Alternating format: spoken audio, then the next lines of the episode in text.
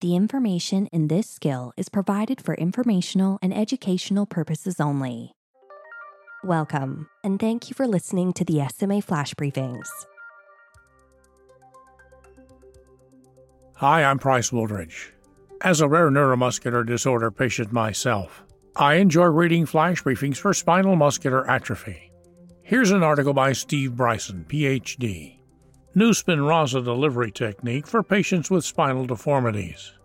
For spinal muscular atrophy patients with spinal deformities, administration of Spinraza or nusinersen by a novel subcutaneous intrathecal catheter system improved upper limb function, a small study reports.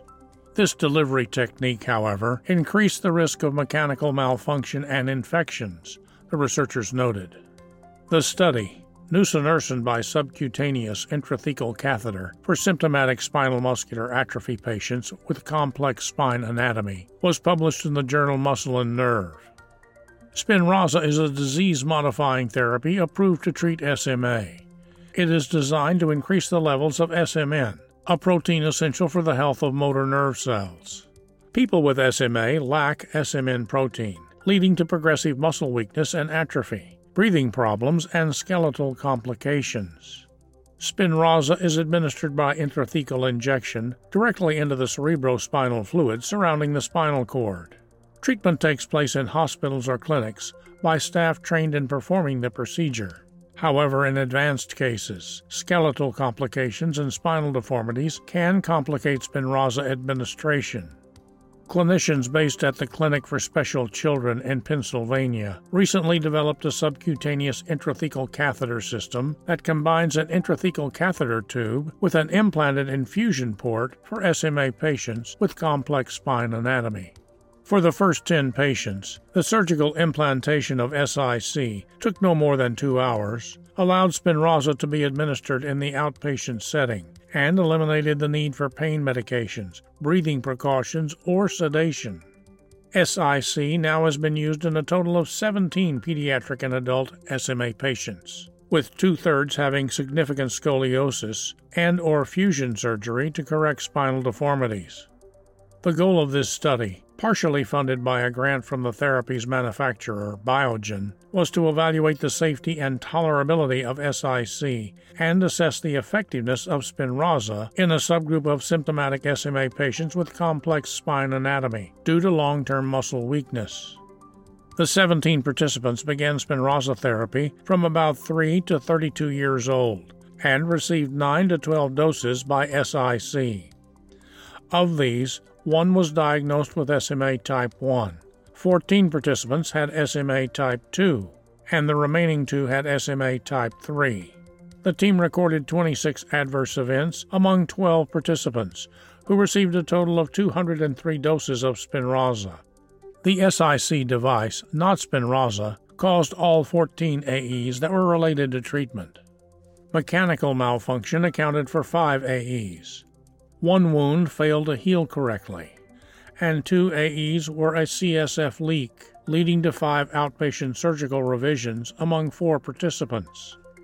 One patient experienced a headache and low grade fever after 12 doses, and the CSF reservoir became infected with Staphylococcus epidermidis, resulting in its permanent removal. From an analysis of 138 CSF samples withdrawn for testing, average 8 per patient. Half had elevated red blood cells, but patients did not experience symptoms. A subset of 11 patients were included in the efficacy analysis, in which Spinraza began at a mean age of 18 and who received a mean of 11 doses over about 2 to 3 years. The mean pretreatment revised Hammersmith scale, or RMS, score for motor function was 7.6. The maximum RHS score is 69, with higher scores reflecting better motor function. Of these 11 patients, 9 had spinal fusion and 2 had scoliosis. The mean performance of the 9 hole peg test to measure manual dexterity increased in the dominant hand by 15.9% and in the non dominant hand by 19%. The mean grip strength improved by 44.9% but strength in other muscle groups was unaffected. There was no change in RHS or lung function. All of these patients reported one or more subjective improvements in speech, 25%, head and neck control, 42%, arm strength, 42%, physical endurance, 58%, and the use of hands for handwriting, typing, or maneuvering a power wheelchair, 75%. Pediatric quality of life scores compared physical to emotional disability did not change in response to therapy, except for the National Institute of Health Toolbox Emotion Domain, with a small but significant increase of 8%. Before treatment, the sum total force, by dynamometry in various body parts, showed a strong correlation with the compound muscle action potential, or CMAP, which assesses electrical impulses in muscle function. Sum total force also moderately correlated with phosphorylated neurofilament heavy chain, or PNFH, in the CSF, a marker for motor neuron degeneration. However, these parameters did not change with Spinraza treatment. The levels of PNFH in blood samples of SMA patients were similar to values collected from a control group of 55 healthy family members. They did not correlate with CSF, PNFH, or any other measure of motor function. For patients with complex spine anatomy, the SIC allowed for reliable outpatient administration of Spinraza that results in meaningful improvements of upper limb function, but introduces risks of technical malfunction and treatment related infection, the authors wrote. Coming up next, perspectives from SMA News Today Forums moderator Deanne Runge. Thanks for joining me. I'm Deanne Runge, SMA News Today content creator. Today I want to share an article with you that I think hits the nail on the head where disability is concerned. Halsey Blocher, in her recent article, There's More Than One Correct Way to Talk About Disability, discusses how there's differing opinions on how disability should be referenced. But that's okay. Here's her article. A few months ago, my brother came to my room to repeat what our mom had just instructed him to tell me. With a slightly sarcastic yet serious tone, he informed me that he could no longer refer to me as a wheelchair user because one of his college textbooks stated that the correct verbiage was person who uses a wheelchair. My mom and brother both knew I wouldn't entirely agree with this information, and they mostly shared it to see what my reaction would be. Yet, while the intent was to amuse, it also prompted an intriguing late night conversation about how we should refer to other people, particularly people in the disability community. It's a conversation I'd like to continue exploring in this column. The term person who uses a wheelchair is considered to be person first language. In other words, it focuses on the person being referenced instead of on their disability.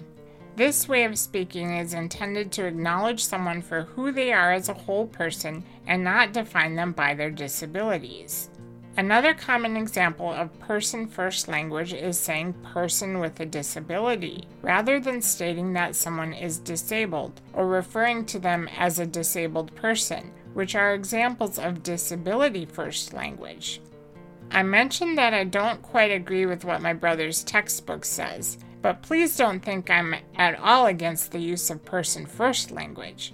I fully support it and often use it especially in the company of friends who prefer it. The part I disagree with is the insistence that this is the only correct way to speak about someone with a disability. I don't believe we can properly describe such a diverse group of people with just one type of terminology. Our disabilities, personalities, interests, and backgrounds are all unique, and we need more than one way of speaking to reflect our uniqueness and how we see ourselves. I typically alternate between person first and disability first language when I'm speaking about myself, although I tend to favor the latter. While I find both to be entirely acceptable, I generally prefer to call myself disabled. To me, this doesn't mean I'm allowing SMA to overshadow any other aspect of my life. It means I'm acknowledging its existence and showing that I want others to acknowledge it too. In a column titled Actually My Disease Does Define Me, Alyssa Silva writes that she sees SMA as a part of her identity. People in the disability community are often taught that we aren't defined by our disabilities, and thus we're encouraged to separate them from our identities. The idea that we aren't defined by our disabilities isn't bad. It's meant to empower and free us from our perceived limitations that might be imposed on us either by ourselves or by others due to the presence of our disabilities. And for some, it does exactly that.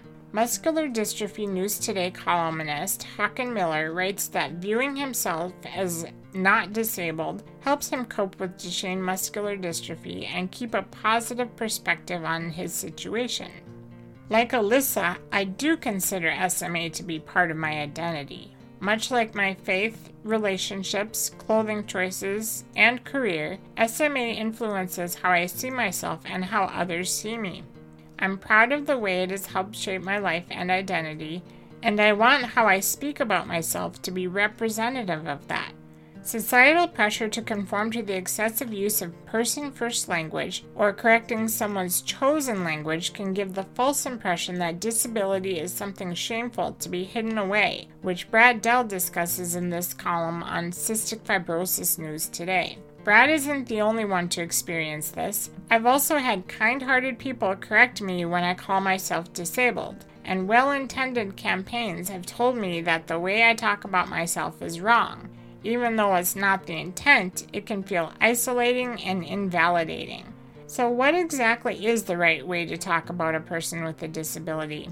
That's the question we started with, but instead, maybe we should be asking why we're trying to limit the solution to just one correct answer. I'm a disabled woman who supports person first language, and I have wonderful friends who are people with disabilities. These are things we've chosen for ourselves, and none of us are wrong. There isn't and shouldn't be a blanket terminology that fits everyone in the disability community. We're all different, and that's beautiful. We're stronger because of it. If you ever need to know how you should talk about someone, ask them what they prefer. That's the most respectful thing to do. What kind of language do you prefer? Tell me in the comments below. Thanks for sharing this, Halsey. I know there are a lot of differing opinions. I happen to have a similar viewpoint as you, but not everybody does, and that's okay. If you'd like to share what your opinion is, either comment below her article on the SMA News Today website or head on over to our forums at smanewstoday.com forward slash forums and we can continue the discussion. That's all I have for you today. We'll talk again soon. Bye for now.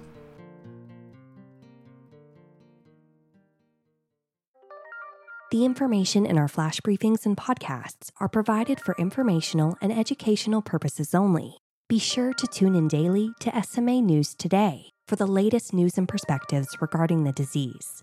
Discover more content that might be of interest to you at www.smanewstoday.com and be sure to follow us on social media and join our SMA News Today forums, a trusted SMA community ready to welcome you anytime.